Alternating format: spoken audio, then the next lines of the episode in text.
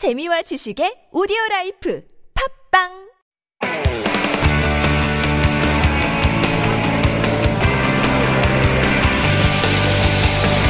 From the latest headlines to conversations about the trends and shifts that shape society at large, explore what makes living in Korea interesting with Life Abroad on TBS EFM.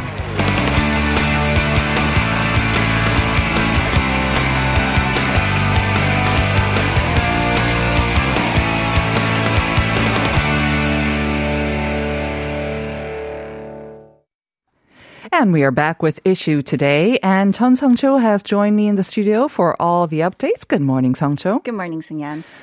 You know, it felt like not too long ago that we were updating our listeners with the daily case numbers every single day, and then we kind of had a lull. We were able to report on other things. Well, we're back to reporting the new numbers COVID-19 every single day. Yes, because we are hitting new highs like we did yesterday, right? 1,615, that's a new record high for the country.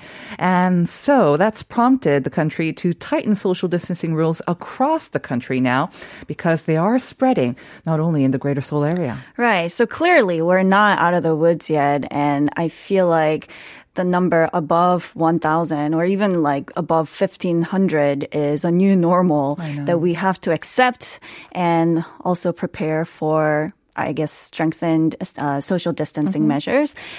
So yes, the latest daily tally easily surpassed the previous record of 1,378 set last Friday. And then we have this fast-spreading, more contagious Delta variant and a slowing vaccination campaign. The average numbers of new cases from regions outside the Seoul metropolitan area has also more than doubled from last week. So the government decided to tighten distancing rules across most of the country. So the Seoul metropolitan area is, as we all know, already under the highest level 4 on a 4-level scale.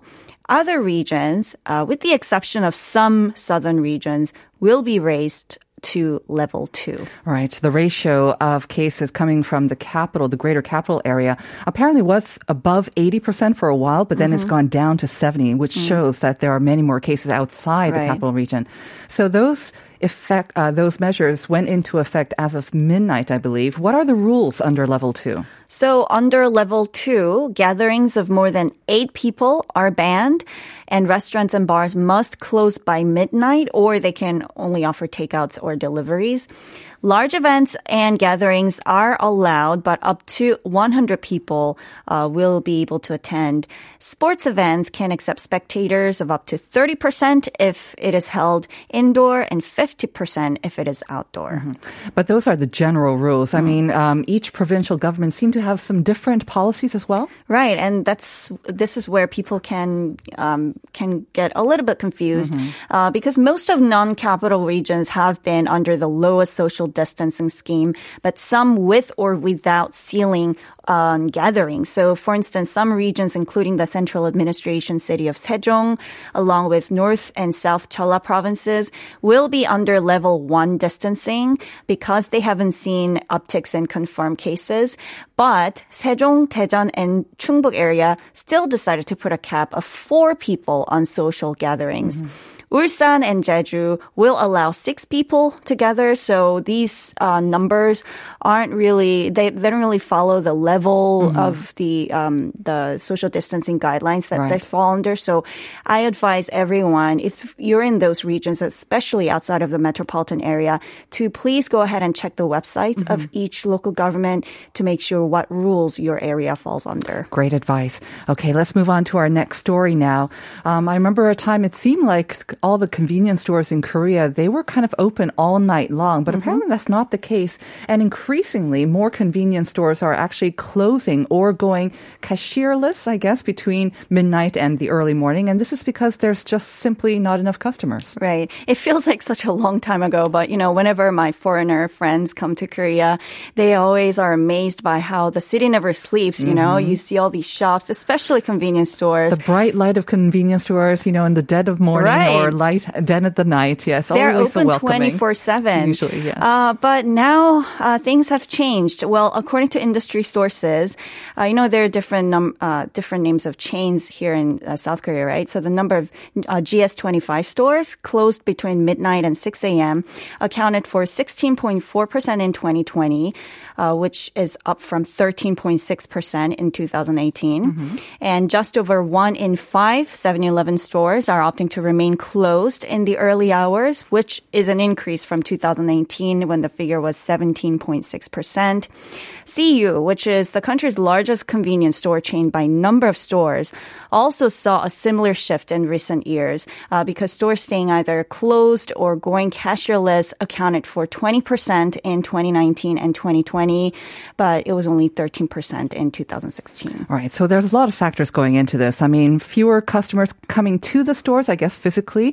There's also delivery from convenience stores, but of course, there's also rising labor costs with the uptick in the minimum wage in the recent years. Right. Just a couple of days ago on Tuesday, the government agreed to raise the minimum wage by 5.05% to 9,160 Korean won, which is about $8 for 2020. And this move has been criticized by labor groups who thought the new rate was much lower than expected. They wanted much higher rates. But then it was also criticized by groups representing business owners who have said the opposite. Especially some convenience store owners are saying that they're not happy with the decision because they have failed to consider the reality for small business owners like convenience stores, as they wouldn't be able to take home much money after deducting labor cost, rent, and tax from their revenue. All in all, very difficult time for convenience store owners. We wish them the best. And let's move on to our last story. This is going to be useful for all of us, I think, all suffering from these tropical nights, which have come like 3 weeks ahead of schedule. Okay, the morning lows are staying below 25. I think when I was coming into the studio, the mercury was at 29. Already at like 8 a.m. So I am definitely suffering from poor quality sleep. I don't know about you, but do you have some tips on to get some better shut-eye? Right. I mean, it'll be much easier if you keep the AC on all night long, but for some people, that's not the option. And also, you want to save energy, protect the environment. So, yeah, I'll give you 5 tips altogether. First, actually, cotton is better when you want to sleep better. So cotton is your best friend when trying to keep cool throughout a night's sleep. To keep your body temperature from rising too high, maybe you can wear pajamas made of cotton, undergarments, and bed sheets also made of cotton. That will definitely help you out. Second, avoid tight clothing. That's pretty simple, right? Wearing tight clothing to sleep decreases the amount of airflow your body receives throughout the night, which can increase your body temperature. Definitely no tight clothing when you're sleeping. No. Number 3, create a cross breeze. I mean, that if you can open a window, that would be best. But if it's not the case, then you can position multiple fans throughout your room to maximize the effect. So you don't have the fan just blowing towards you, but if you have multiple fans blowing in all different directions, that it kind of creates like air breeze, like a natural air. Or you can have a circulator, right? It kind of does the same thing. Right. Okay, there you go. And number 4, try a cool compress, which means you can have like a really cool object that you can put it beside you in your bed while you're sleeping. Maybe you can fill a water bottle of ice and cold water, wrapped it in a towel to ensure you and your bedding stay nice and dry. Right. Number 5, keep your bedroom unplugged. Anything that uses electricity also produces heat. So plugged-in electronics such as cell phones, tablets, and televisions can unexpectedly warm up a room. This is especially true for lamps and overhead lights. Very good tips, especially the last one. I mean, you want to stay away from electronics anyways, right? They might interfere with your sleep. So some very good tips. Thank you very much, Seong-jo. Have a great rest of the week. We'll see you again next week. See you next week. All right. Do you have questions about life in Korea? Send us your opinions and feedback anytime during the show. Simply text us at #1013 for 51 per message or chat with our team while you stream us live on the TBS EFM app or YouTube. Life Abroad, helping you navigate your life in Korea.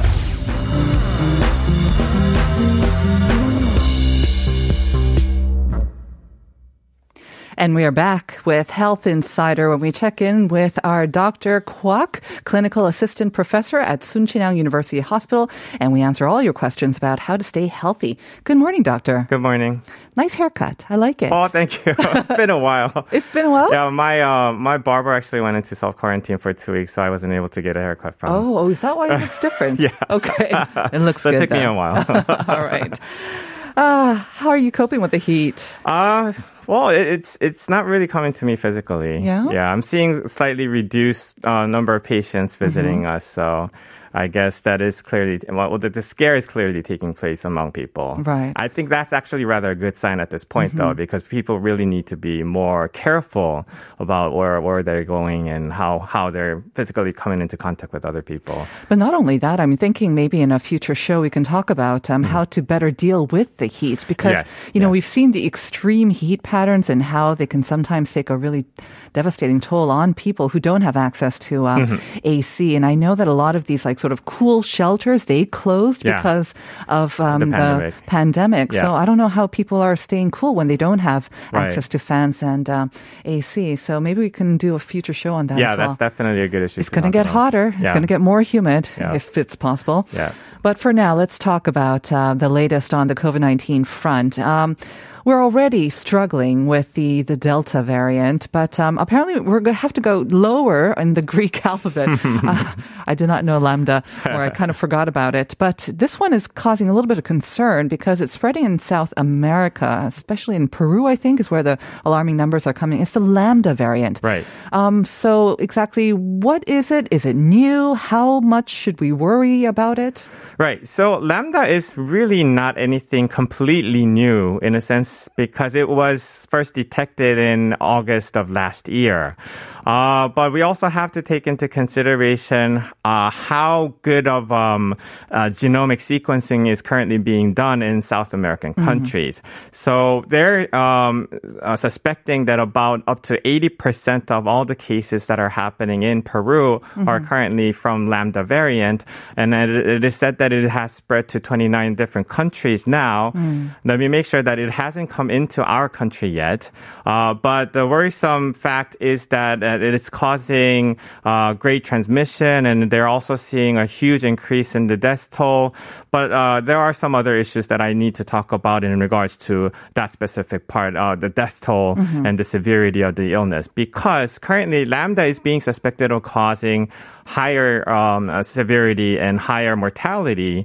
But what happened exactly in Peru, even though I don't fully understand it, is that they've recently changed the method how they count death toll for COVID-19 patients. So there was a huge jump from, I can't remember the exact numbers, but there was a huge jump from a low percentage to very high percentage in mortality rate due to COVID-19. So it may or may not count as a mortality due to the Lambda variant. But because it is causing greater transmission and also causing a greater mortality, it is currently designated from WHO as a VOI, a variant of interest, mainly due to the high mortality rate and faster transmission rate. Okay, I think maybe right now we need to talk about the specific numbers. I mean, when you say a higher mortality rate, in Korea, I think with I don't know if you want to call it the original variant or the original sort of death toll, it was rather low, right? It was under 1% or around 1%? Well, it is suspected that in Peruvian government, they are having about 0.9% of total population to have died from COVID-19. So almost they lost 1%. Almost 1%. So that's a very, very high mortality rate if that was solely due to COVID-19. But I am currently not sure whether that can actually be solely due to COVID-19 or other secondary or possible confounding factors. But then you need to take into perspective how many people or what percentage of the population actually got the variant or COVID-19. Right. And also the interesting part of this is that while they were looking into other countries being being affected by the Lambda variant. For example, in Chile, they were having up to about 60% of their whole population vaccinated already, but they were also hit hard with the Lambda variant, and they're sort of thinking maybe it could happen due to the Lambda variant, or maybe it could happen due to the lack of efficacy of the type of vaccines that they inoculated themselves with. And the ones that they were inoculated with is the one from China one. Yeah. Okay. Because I think I heard in the news that the mortality rate due to COVID-19 and the Lambda variant in Peru was over 9%. I think that's what I heard in the media. So that seemed alarmingly high. Right. And that's why we maybe need to take this seriously, because with the Delta also, kind of we didn't take it maybe seriously enough until it was already spreading basically everywhere. Right. Well, it's really... very similar in a sense between Lambda variant and Delta variant is the fact that we don't know thoroughly about what these variants can do. We still don't know, other than its fast transmissibility of the Delta variant, whether it is actually causing higher mortality or whether it's actually causing more severe disease. Right. We don't know about those. And with also Lambda variant, only thing we know that it is that in South American countries, it seems like the transmission is much faster with the Lambda variant. And they also had higher mortality rate, but we can't really connect these two dots, cause and the result. How concerned are you about this strain making its way to Korea? I mean, it seems right now that it is mostly contained in maybe Central and South America, very far away from us geographically. Yeah. What do you think the chances are? Well, I think the chances is that eventually it is going to get to us. Any sort of variance happening anywhere in global, I mean the whole world, is eventually going to get to us. The main core of our care and worry should still remain the same. We just need to get immunized before anything hits us. So I always put it this way: it's a battle of the speed of the vaccination versus speed of the transmission, and we just need to clearly win over during the battle of the speed. Well, unfortunately, we did have a little bit of a lull in the vaccination inoculation program here in Korea, and it was timed with the spread of the Delta variant, hence the explosion in cases. But on the vaccine front, and we're hoping that we can get this started again very soon, but there has been disturbing news about the Janssen single-dose vaccine. Of course, it's very rare, but the U.S. FDA did announce a new warning concerning the Janssen vaccine. Right. So the U.S. government, CDC, actually warned against the Janssen vaccine because they noticed 100 or more cases have been filed as having what's called Guillain-Barré syndrome after receiving the shots, approximately 2 to 4 weeks after. But the number was actually out of almost 13 million people of inoculations. 100 out of 30 million. Right. So very, very rare. Extremely rare, but people are, the CDC at least is still having a huge, very careful eye on it because they don't want it to become another huge issue. Right, like blood clots. So they're acknowledging that there is a link between the two. Okay. But also, if we trace back in our history of vaccinations, when we first started our vaccination, we also had a couple of cases that were suspected as being Guillain-Barré syndrome after they received AstraZeneca shot. So we really need to know what exactly Guillain-Barré syndrome is. Well, let's do that right now. It sounds very elegant, Guillain-Barré, but what exactly is this? So Guillain-Barré syndrome is not actually a disease, but it's rather a syndrome. Okay. It's a syndrome where a person suddenly starts having neurological issues, more like paralysis, starting from bottom and up. So a person who has this starts to be paralyzed from feet, and the paralysis goes up to possibly taking a toll of breathing. But it's also, it's not clearly connected to any sort of cause. Mm-hmm. So we don't know why it happens. We don't know how it happens, but it does rarely happen. Okay. Usually, this syndrome follows a certain type of infections mm-hmm. or also rarely some vaccinations. So Guillain-Barré syndrome is not anything new after a certain shot of vaccines. Okay. But also as with Johnson & Johnson, and other types of vaccines, there were, even in clinical studies, reports of Guillain-Barré syndrome. Mm-hmm. And those people were mostly taken care of right afterwards. So when you say they were taken care of, they were able to receive care and it did not lead to any long-lasting or very severe effects? Exactly. Eventually, they got well. Okay. So it's alarming. I mean, when you talk about it, to this paralyzing syndrome going up, making its way up your body and mm-hmm. potentially reaching your lungs, which right. can be, I believe, very fatal, right? Right. Uh-huh. Right. I'm rather careful not to exaggerate the visual picture of Guillain-Barré syndrome because it just will end up scaring people way out of proportion mm-hmm. of receiving the vaccine. Mm-hmm. I just want to emphasize the fact that Guillain-Barré syndrome is not something that's completely new to this vaccine. It has always been there. Okay. We just don't know exactly what the cause is. Even with other vaccines. Even with other vaccines and other infections. I right. see. People had pneumonia, for example, mm-hmm. also came up with Guillain-Barré syndrome before. Mm-hmm. But the reason why the U.S. has issued its warning again, right. it's just to be on the safe side. Just to be on the safe side mm-hmm. and also because there have been reports mm-hmm. of the syndrome. You mentioned that there were reports of this or suspected cases of this mm-hmm. here in Korea as well. Mm-hmm. Was there any follow-up or...